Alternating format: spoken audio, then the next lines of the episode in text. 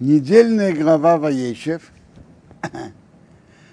Очень интересная глава.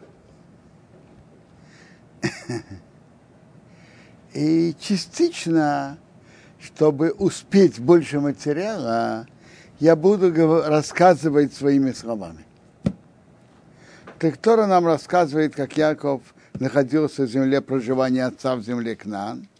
А теперь, что было дальше? Ейцефу было 17 лет, и он пас братьями э, мелкий скот. И Тора рассказывает нам, как он, как вдруг по братья э, рассказывает нам, как появилась не любовь братьев к Йосифу. Так Тора называет несколько причин. Первое. Йосиф, то, что он видел нехорошее у, у братьев, он сообщал отцу. Это первая причина. Это, это лошонара, рассказывать о другом. Йосиф думал для их пользы, чтобы папа их за это выговорил. Но у Йосифа была ошибка. Так и, и Метраж говорил, говорит, что во всех вопросах, трех вопросах, что он говорил про братьев, он ошибался. Вторая причина. Исроил любил Йосифа и всех его сыновей. Он был, он был сыном старшим, Бен Скуним. Рамбан говорит, Бен Скуним – это кого папа выбирает быть возле него к старости, и он его помощник. Он был самым близким к папе. И сделал ему особую рубашку. Гемора в Шаббат говорит нам, что это была ошибка Якова – нельзя папе выделить одного сына от других, потому что это приводит к зависти, к ревности, зависти и ненависти. Это опасно, и это на, на очень актуально в жизни. Братья увидели – что папа его любит больше всех других, стали его ненавидеть и не могли говорить с ним с миром. Это говорит об их достоинстве. Они были правдивые, не двуличные. Теперь, э, теперь этим мы упомянули две причины ненависти. Третья, что Есифу приснился сон, и он рассказал братьям. И это еще добавило ненависть, к ненависти. Что он им сказал? Послушайте сон, вот этот сон, который мне снился. Вот мы собираем снопы внутри поля, а мой сноп поднялся и стоит. И вот поворачивается ваши снопы и кланяется моему снопу.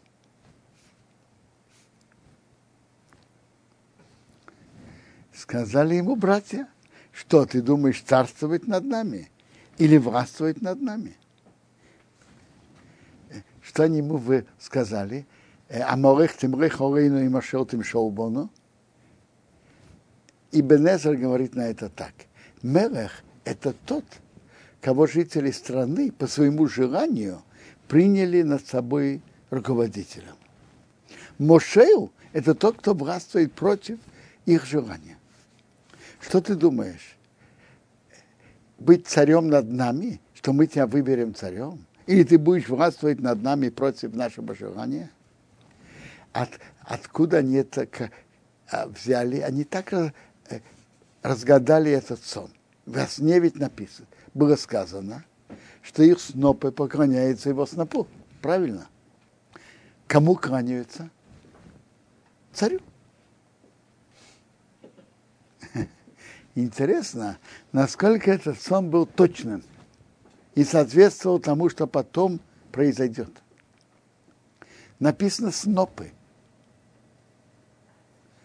Э, то есть сноп это хлеб.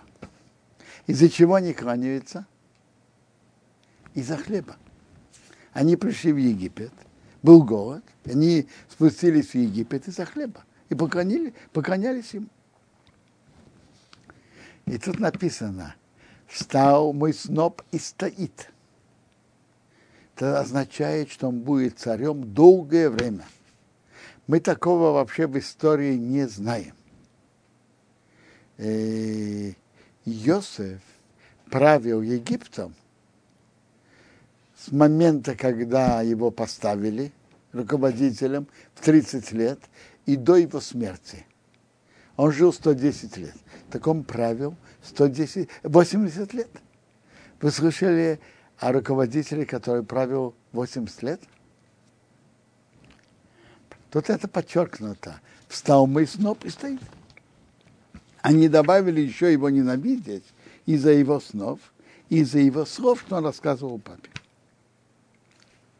Теперь ему приснился еще сон, другой. И он рассказал братьям. Сказал, мне приснился сон еще. И вот солнце и луна, и один звезд кланяются мне. Ну, тут тоже понятно, что кланяется мне, что он будет руководителем и будет кланяться. Ну, а, так, так братья ему не хотели разгадывать. Вы знаете, что кто-то рассказывает сон, так, э, соответственно, тому, как разгадывают, э, он выполняется.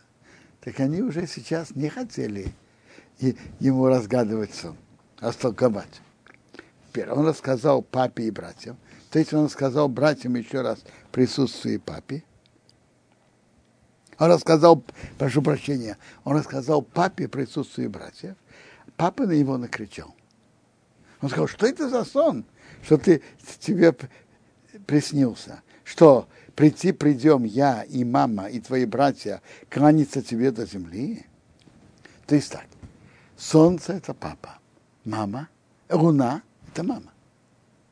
Я одиннадцать братьев. Но то, что папа накричал, папа накричал, чтобы снять ревность братьев.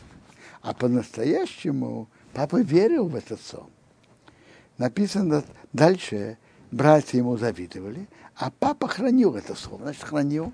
Папа ждал выполнения сна. Ну, сколько он ждал? 22 года. Так не обязательно, чтобы сон выполнился сразу. Что папа на него накричал, это же не может быть.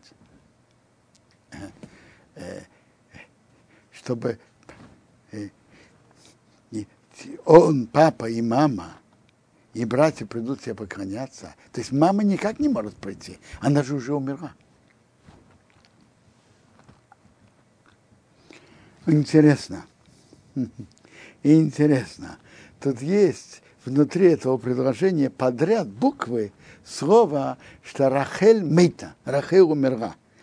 Давайте читаем слово Ашер, Ры, буква, последняя буква из Ашер, Рейш, потом Хе Холомто, Хесрамет, Роху, Мем Холомто, Мем Тов, и потом Хей. Роху Мейса, Роху умерла. Ну, а что по-настоящему было? Раша говорит два объяснения. Или, что это имеется в виду служанка Рахель, Луна это служанка, ее била, который, да, может прийти. Не Роху, не его мама, служанка ее, Роху, била. А второе объяснение, что есть сны, даже вещи сны, какая-то часть в этом, как правило, не верна. Даже если сам сон верный.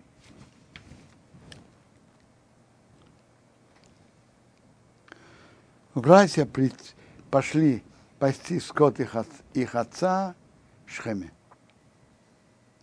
А Исраил говорит к Иосифу, твои братья пасутся в Шхеме. Э, я тебя пошлю к ним.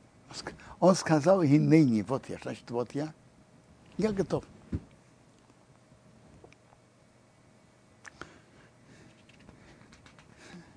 Он сказал ему, иди посмотри, как мир твоих братьев, мир скота, и верни мне.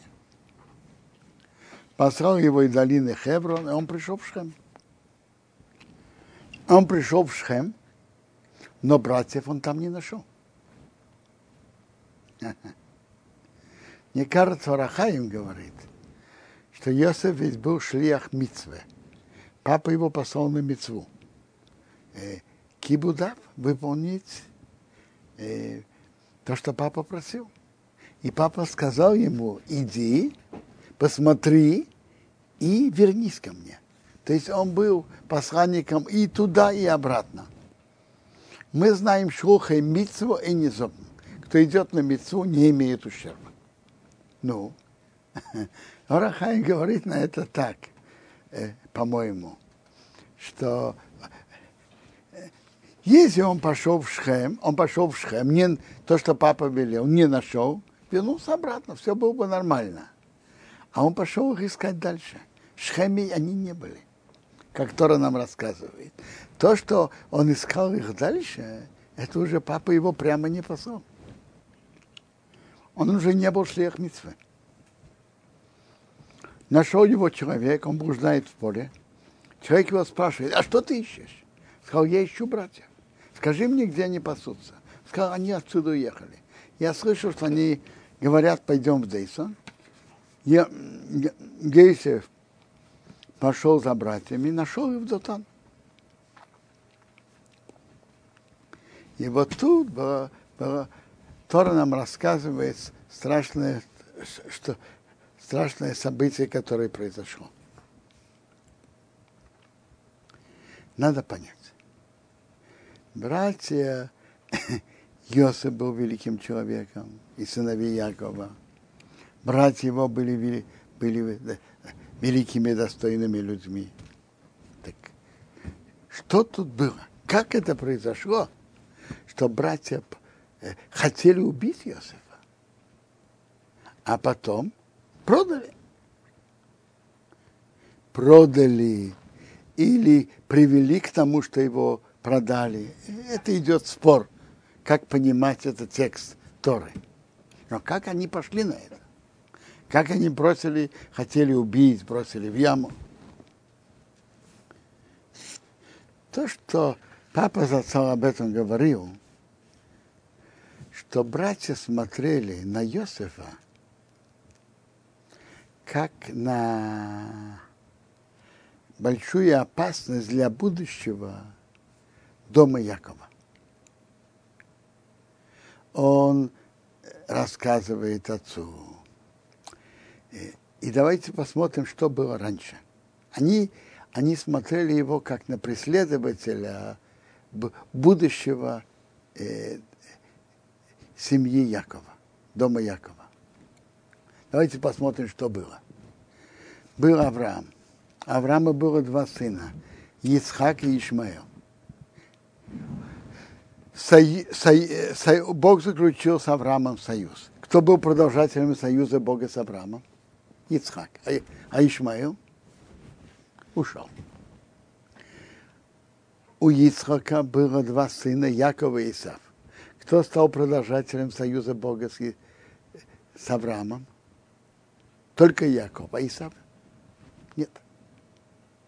Они думали и и считали по всему поведению Йосифа, что Йосиф хочет закрутить папу и влиять на папу, чтобы он только его оставил своим сыном, а все остальные плохие, и отбросить их от союза Бога с Авраамом. И они посадили на это бедин и считали, что это опасность для будущего дома Якова. В действительности это была ошибка – но это то, что они думали.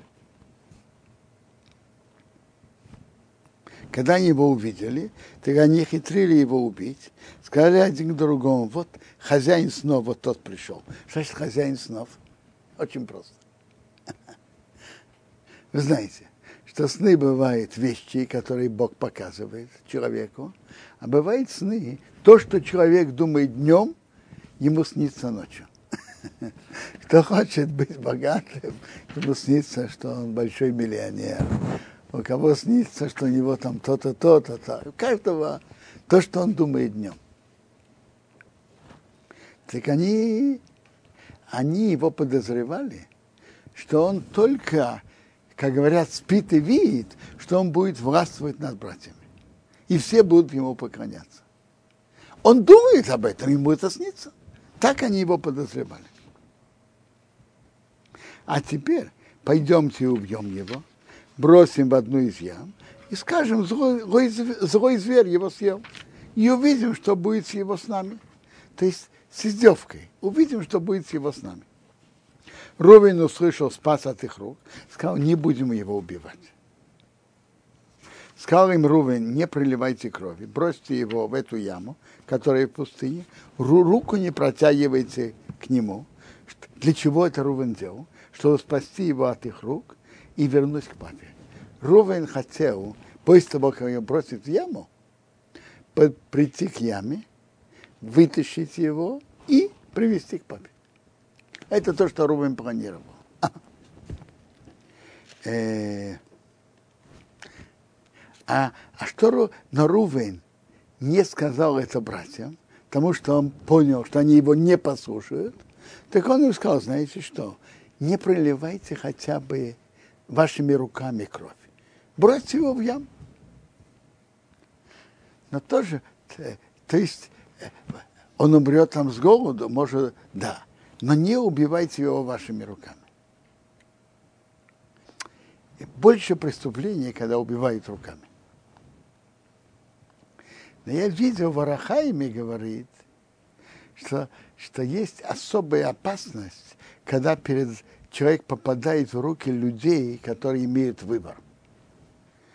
Люди, которые имеют выбор, это большая опасность. То есть Бог руководит миром, и то, что человеку не полагается, не придет. Но нужно больше заслуг, чтобы спастись, спастись когда попадаешь в руку плохого человека, которого есть выбор, чем попадаешь в руку зверей. Надо больше заслуг. Когда пришел Есик к братьям, раздели его, рубашку, и вот эту особую рубашку, которую папа ему сделал, которую на нем взяли, бросили его в яму. Яма была пустая, не было воды. Медраж говорит, воды нету, а вот змеи и скорпионы были. Рамбан говорит, объясняет это так. Э, бросить человека в яму со скорпионами, это же прямая опасность и почти верная смерть. Он говорит, этого они не видели. А Даршаним говорят, что если человек не занимается полезными делами, не занимается Торой, так влезают разные пустые вещи, которые портят человека. Там, где нет воды, нет Торы, так лезут разные змеи и скорпионы. Нету вакуума в этом мире. Или добрые дела, или наоборот. Они сели есть обед, подняли глаза и увидели, и вот караван ишмаилитов приходит из Гелада, а верблюды несут на ход сриболит разные пахучие растения. И они идут спустить в Египет. Медраж обращает внимание, что нам Тора пишет, что, э, что несли с собой эти купцы. Какое нам дело до этого? Медраж говорит так, что Бог э, нормально они несут что-то с неприятным запахом. Нефть. Это не наша нефть, это что-то другое, но это имеет тоже неприятный запах. А тут Бог изменил обычный порядок событий, что они несли пахучие растения, которые имеют приятный запах. Тут все задают вопрос. До запаха было Иосифу? Представьте, Поставьте себя в его положение. Представьте себе. Любимый сын папы Якова. ему было прекрасно и в духовном, и в материальном. Папа с ним учился, учил Тору. В духовном прекрасно. Папа его любил. А тут вдруг он попадает в рабство. А вы знаете, что такое раб? Раб это был человек, и, и, и сейчас раб, это очень страшно. А три с половиной тысячи лет назад он без, просвета, без просвета. Не имеет, можно над ним издеваться, избивать, унижать, растаптывать, не считаться с ним вообще.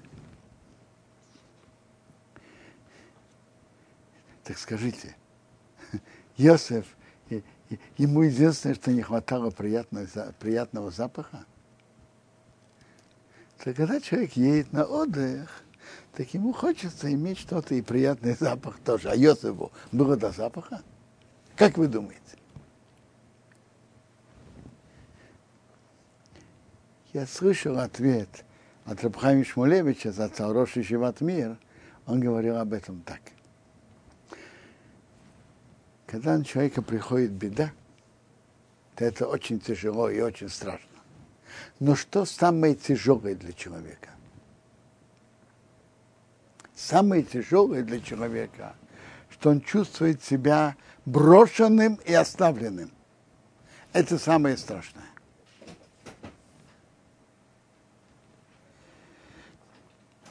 Тем, что Бог изменил обычный порядок событий и послал ему хороший запах, растение с хорошим запахом, и Иосиф это понимал, он э, посмотрел, он почувствовал это и по, почувствовал в этом любовь к Богу и улыбка с небес. То есть Бог его любит. И Бог о нем заботится. Ничего случайного нету. Другими словами, Бог как бы с ним говорил. Послушай, Йосиф, ты сейчас послан в рабство, и есть на это причины. Но чтобы ты знал, я, я тебя люблю, я тебе забочусь. Вот ты видишь, я тебе послал запах.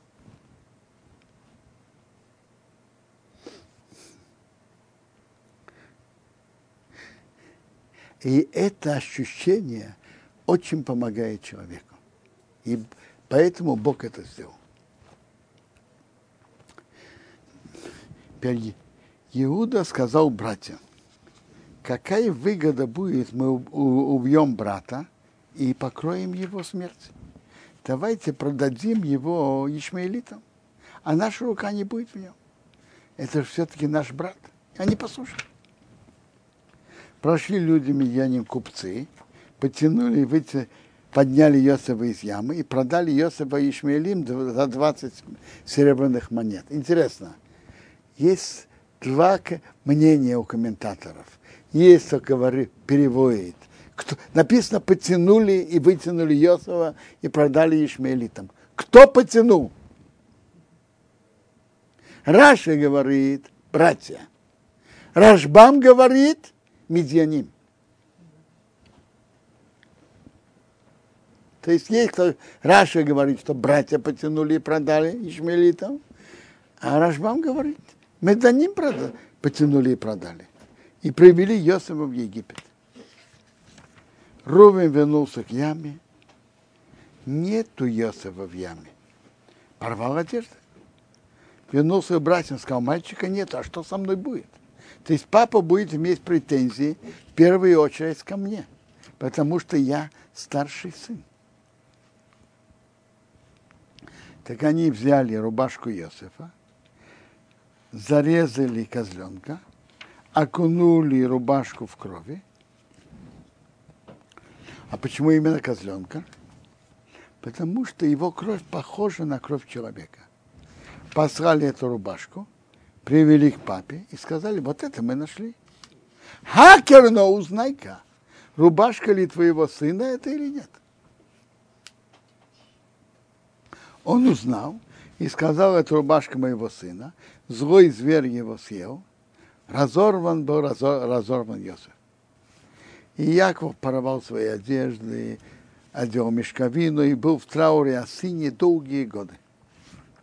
Все сыновья и дочери пришли его утешать, он не хотел утешаться. Почему он так не хотел утешаться? А? Раши приводит несколько объяснений. Первое, он говорит, что есть интересно, когда у кого-то умер родственник, так и есть решение с небес, чтобы человек утешился.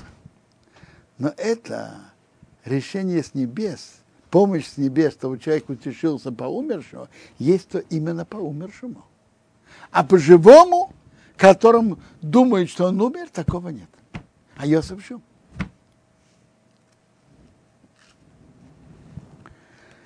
Э, Раша приводит еще Медраш.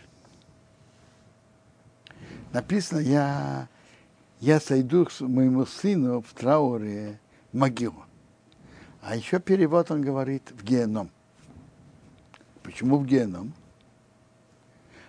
У него был признак от Бога.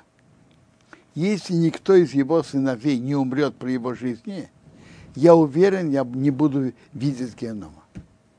То есть, а если кто-то умрет, то этого обещания уже нет.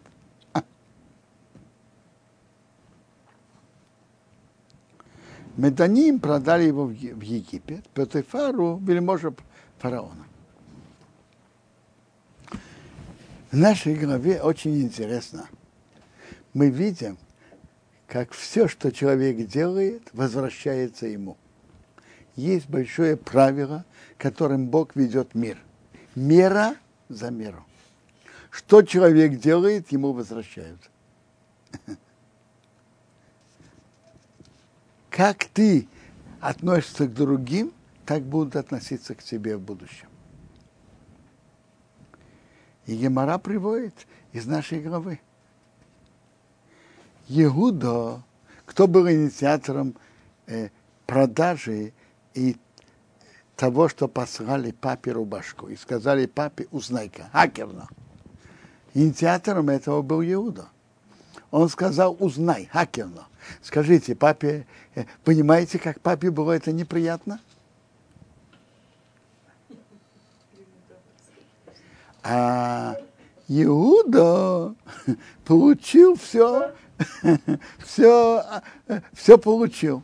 Он сказал, Акерно, узнай-ка. Дальше будет история с Иудой и Тамар. И Тамар послала ему три предмета и сказал, узнай-ка, чьи эти предметы, кому они принадлежат. Акерно. Иуда сказал Акерно, ему сказали Акерно. Ему было очень-очень неприятно. Теперь, Иуда обманул папу с козленком, зарезали же козленка. А Тамар сказала, пошлешь мне козленка. А, и потом, потом он ее не мог найти. Его обманули козленком. Он обманул папы с козленком, его обманули с козленком. Что вы знали, что человек делает, он делает для себя. Это большое правило в жизни. И все, что Бог ведет, это мера за меру. Э,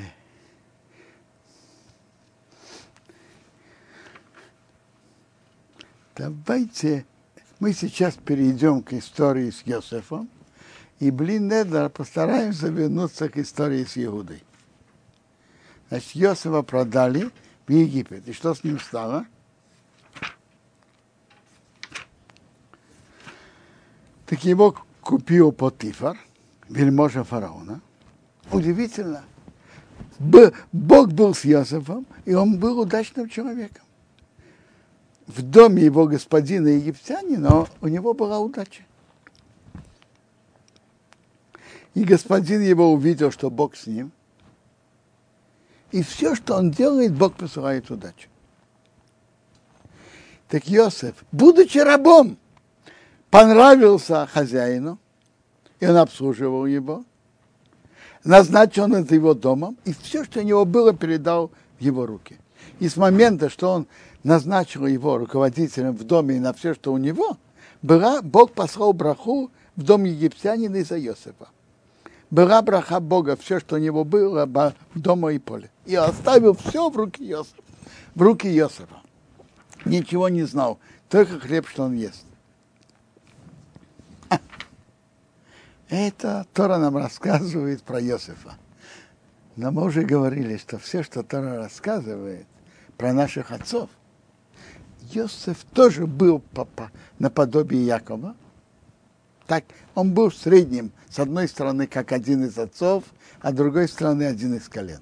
Так это интересно. Что сказано про отцов, это признак для детей. То есть то, что происходило с нашими отцами, потом в истории еврейского народа происходило с еврейским народом. Йосеф попал в рабство. Из-за его талантов, его умения, его назначили руководителем, и он э, руководит. Это не много раз в Галуте было, что евреи, будучи в изгнании и будучи униженными, но из-за их особых талантов их назначают э, не, на слиш... не на официальные должности, но на практике они руководят, э, э, руководят всем. Вы знаете, что говорили в Советском Союзе? Кто директор? Казах. Кто заместитель? Русский. А кто главный инженер? Борис Давыдович. Э, когда есть какие-то проблемы, кому обращаются? Э, главному инженеру. Потому что идти к директору, там директора, это, это не поможет. Так это, это повторение того, что было с Йосифом.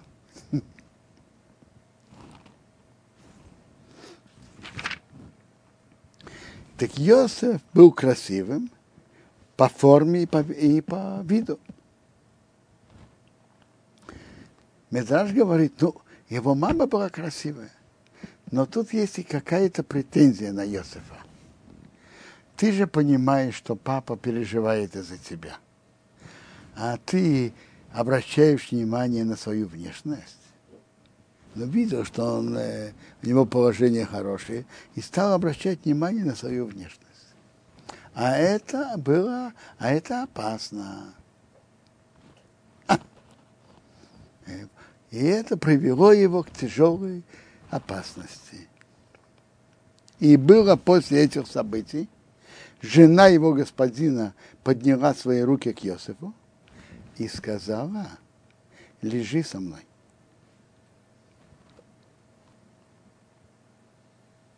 Ваймоин.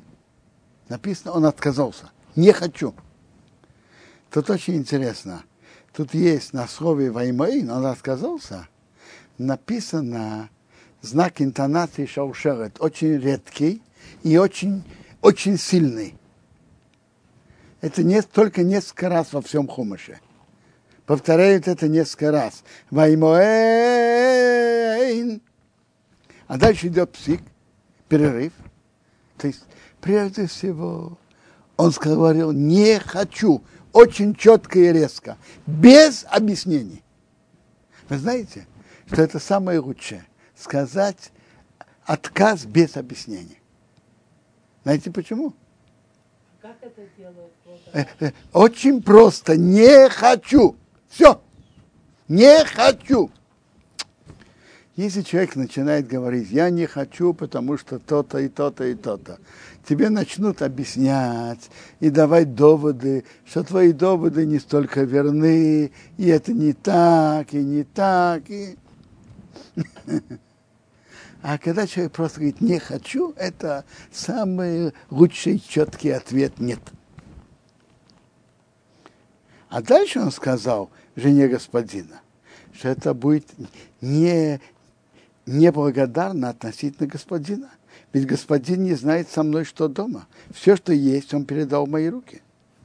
Нету никого больше в этом доме, чем я, и не воздержал от меня ничего, только тебя, э, тем, что ты его жена, Это не, это не благодарность. И как я сделаю это великое зло? Разврат – это страшнейшее преступление.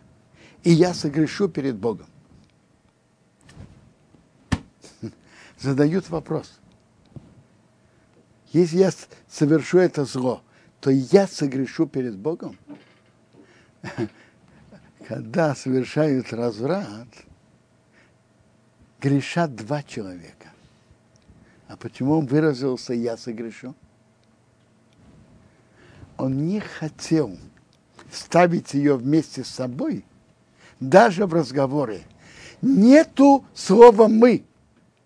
Я согрешу перед Богом. Мы такое не отсутствует. Даже в разговоре я не имею с тобой никакого отношения. Нету мы.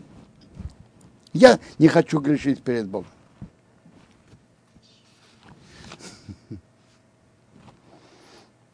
А она не отставала. Она говорила Иосифу каждый день. И, как говорится, работала разными путями. Женскими путями. Утром одевалась в одной одежде, вечером в другой и так далее. Угрожала ему и так далее, и так далее. Он не слушал к ней – лежать возле нее, быть с ней. И Бенезра обращает внимание, что тут выражение необычное. Лежать возле нее. На Рошенкодов есть очень четкие выражения, как выражаются. То есть, то есть Йосеф не согласился даже без самого действия, самого нарушения. Э, вообще иметь малейшую близость с ней или даже быть с ней вместе беседовать. Он от всего убегал. Вообще надо знать, что в разврате это затягивает.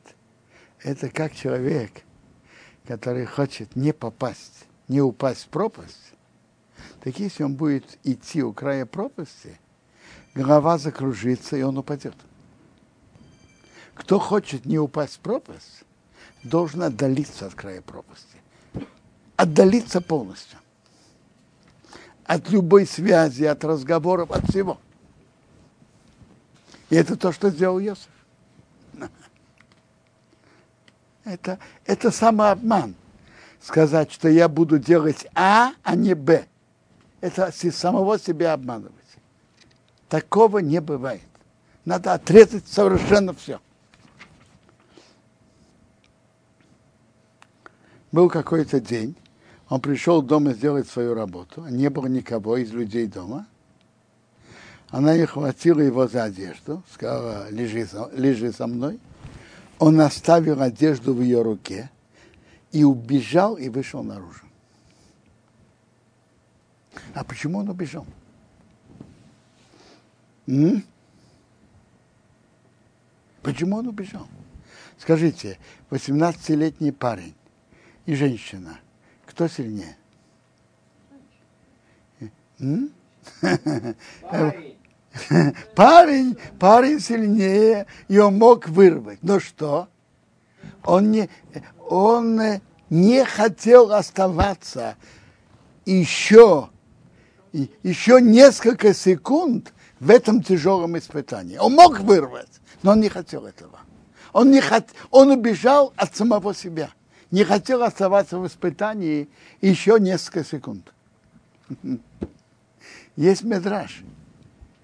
Море написано о Йом Ров Айонес. Море увидело и убежало. В заслугу кого? В заслугу, что Йосеф убежал. Йосеф убежал от испытания, море расступилось перед еврейским народом. Тут очень интересно. Тут написано, было, когда она увидела, что он оставил одежду в ее руке и убежал наружу. Она позвала людей дома и сказала им, смотри, он приш, привел к нам человека, еврей, смеяться с нами, пришел ко мне, иметь со мной отношения. Я закричала. И было, когда я, он услышал, что я подняла голос и закричала, он оставил одежду у меня и убежал, вышел наружу. Видите, она построила всю историю совсем по-другому. Э, он оставил, а, она держала его, а он оставил одежду э, и убежал. Смотрите, их одежды были не как, не как наши пиджаки. Их одежды были наподобие, как наши талиты. Когда ухватываешься, э, то если он убежал, скажем, кто-то ухватывается за талит, а, а тот человек, убег, убег, хозяин талита убегает. Талит остается в, руках того, кто его держит. Вы понимаете? Так э, одежда осталась в ее руке. А как она рассказала эту историю? Она рассказала историю.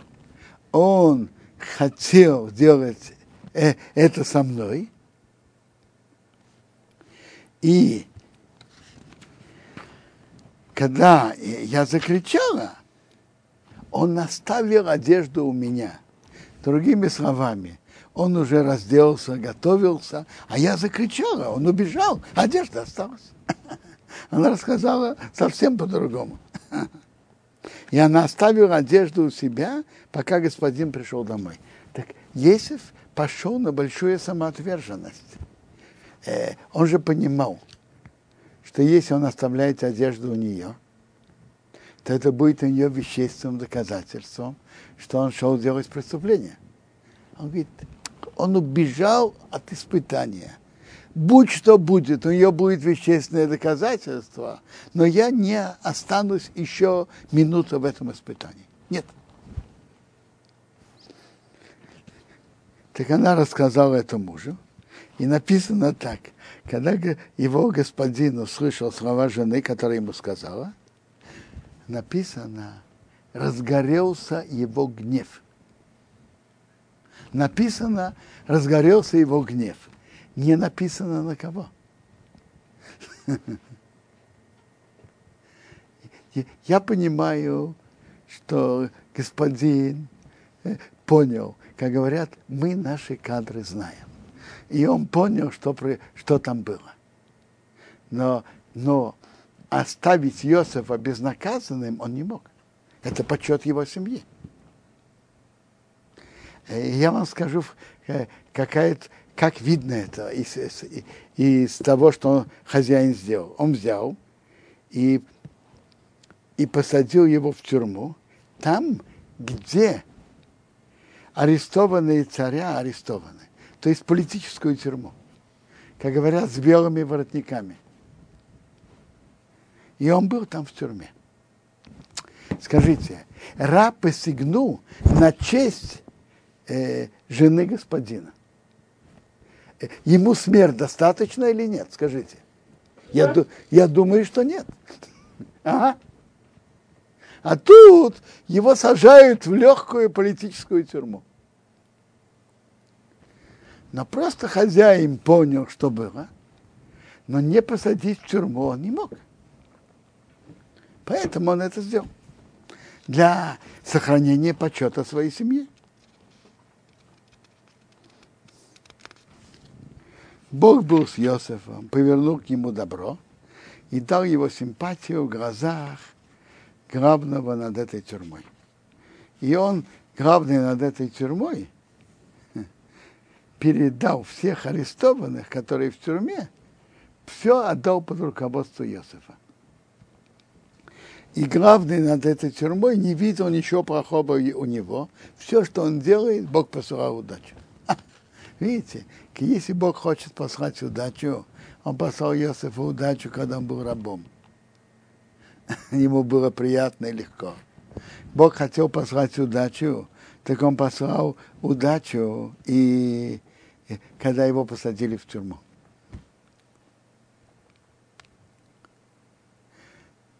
Так как мы сейчас перед праздником Хануки, хотел сказать пару слов о празднике Хануки. И это связано также с тем, что мы говорили на нашу недельную главу. события Хануки, чудеса, которые были в ней, они очень интересны. Еврейский народ тогда под властью греков попал в большую опасность. Есть две опасности, которые преследует еврейский народ. Опасность физического уничтожения и опасность духовная. Примером физического уничтожения и чудес спасения от нее это Пурим. Примером духовной опасности и спасения от нее это Ханука.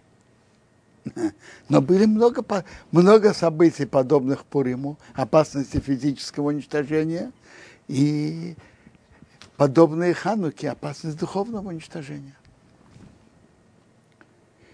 Греки, которые властвовали страной, постепенно какая-то часть евреев за ними пошли, стали, как говорится, или э, пошли за эллинизм. И затем последовали указы Антиоха Епифана, который запрещал евреям верить в единого Бога, э, ложить мезузы на, на дверях, делать обрезание, соблюдать субботу и многие другие законы Торы. Непокорным грозила смерть. А э, держава их была, была могущественной а, иуд... а Иудея была маленькая. Не было реальной возможности встать против нее. Так они шли, и про, греки, и проводили митинги с места на место.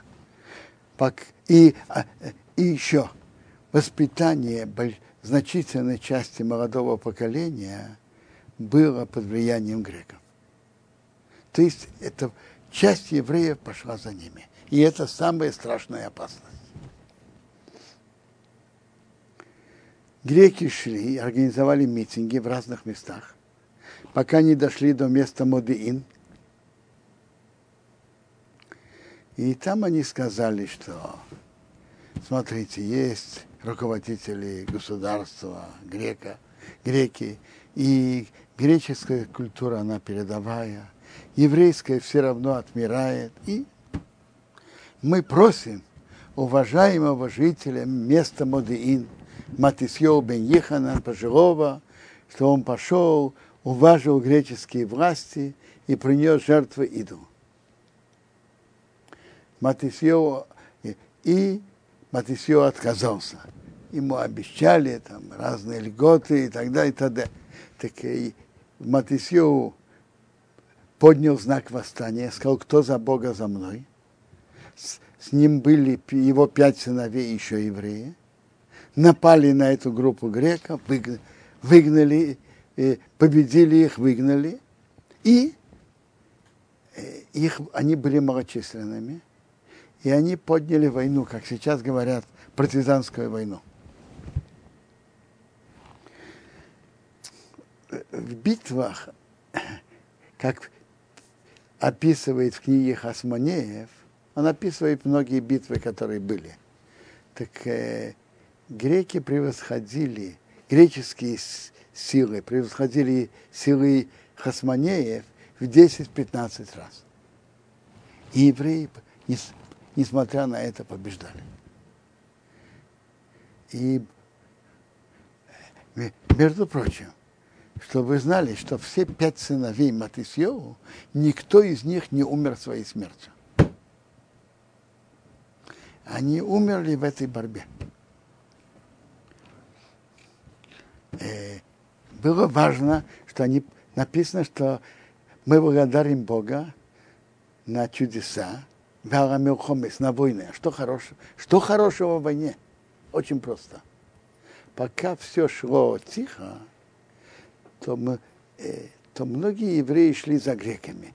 Когда подняли войну, то постепенно часть тех, которые шли за греками, пошла за, за еврейским народом. Само то, что подняли войну с греками, имело большое влияние, небольшую пользу. По, потом Бог им помог, что они освободили страну, очистили храм и шли зажигать свечи в Моноре, в светильнике.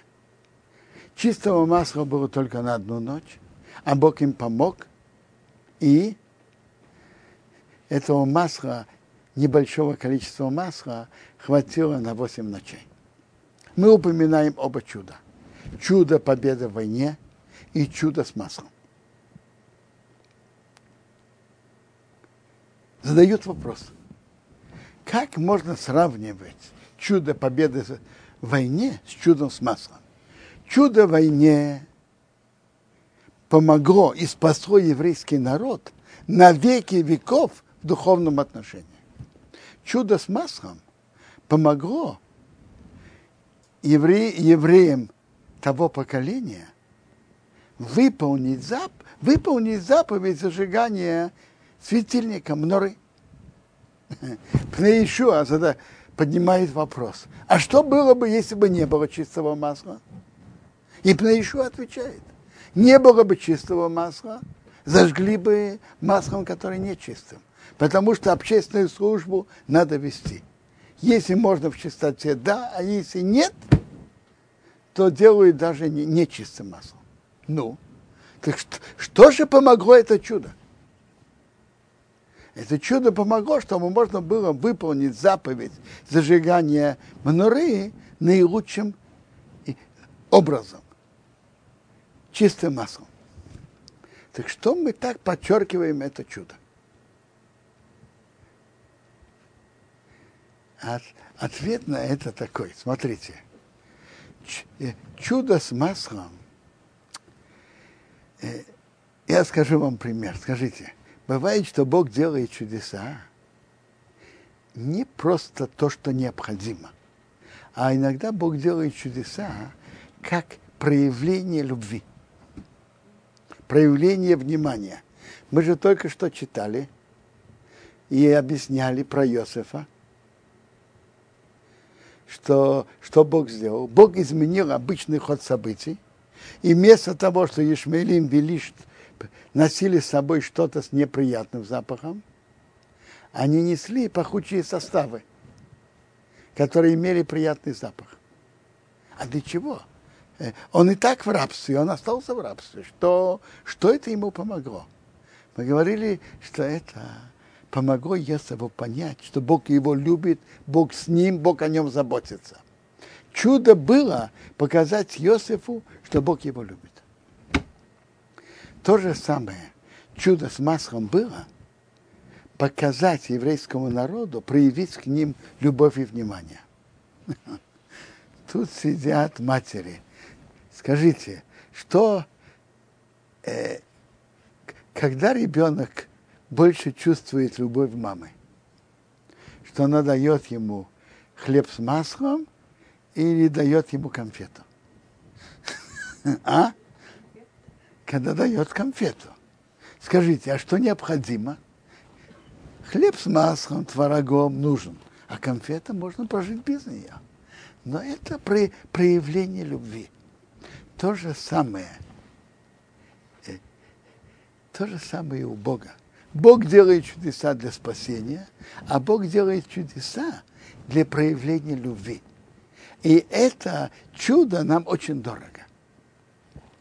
Другими словами, Бог, как сказал еврейскому народу, Хасманеем, вы самоотверженно воевали. Это тоже интересно.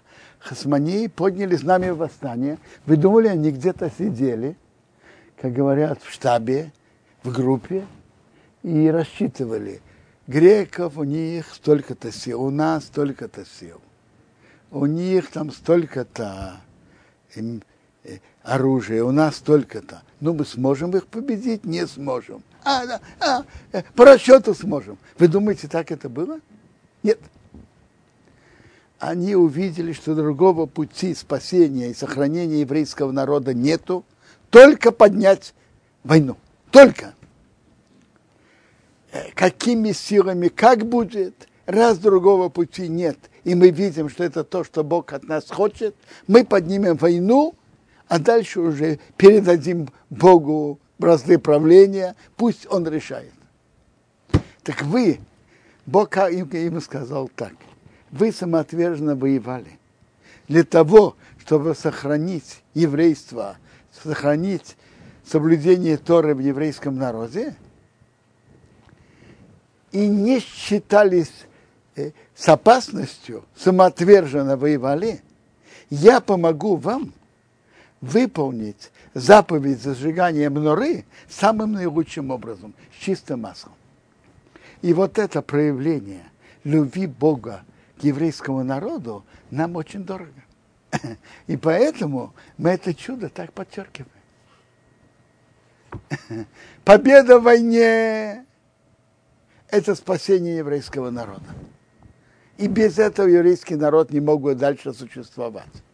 Чудо с маслом – это, это как конфетка, как проявление любви. Бог хотел проявить а, любовь и внимание к тому поколению. Вы так самоотверженно воевали, не считались ни с чем, рисковали жизнью. Я помогу вам выполнить заповедь зажигания мноры наилучшим образом. И вот это проявление любви очень дорого для еврейского народа, и поэтому мы его так подчеркиваем. Бог любит еврейский народ и проявляет к нему любовь во всех поколениях, и, и в нашем поколении тоже. А вообще-то, если смотреть открытыми глазами, то мы видим много чудес и в наше время.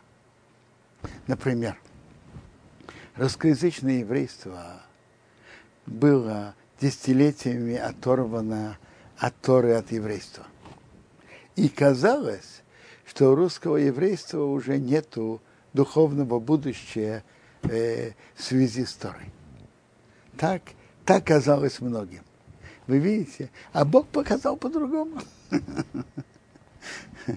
Постепенно стали э, учить Тору. Папа э, учил учеников здесь.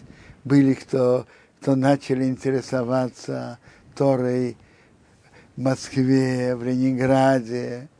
И постепенно появилось движение Чувы, которое расширилось, и слава Богу, есть большое общество евреев, соблюдающих русскоязычных евреев, соблюдающих Тору, изучающих Тору во всем мире.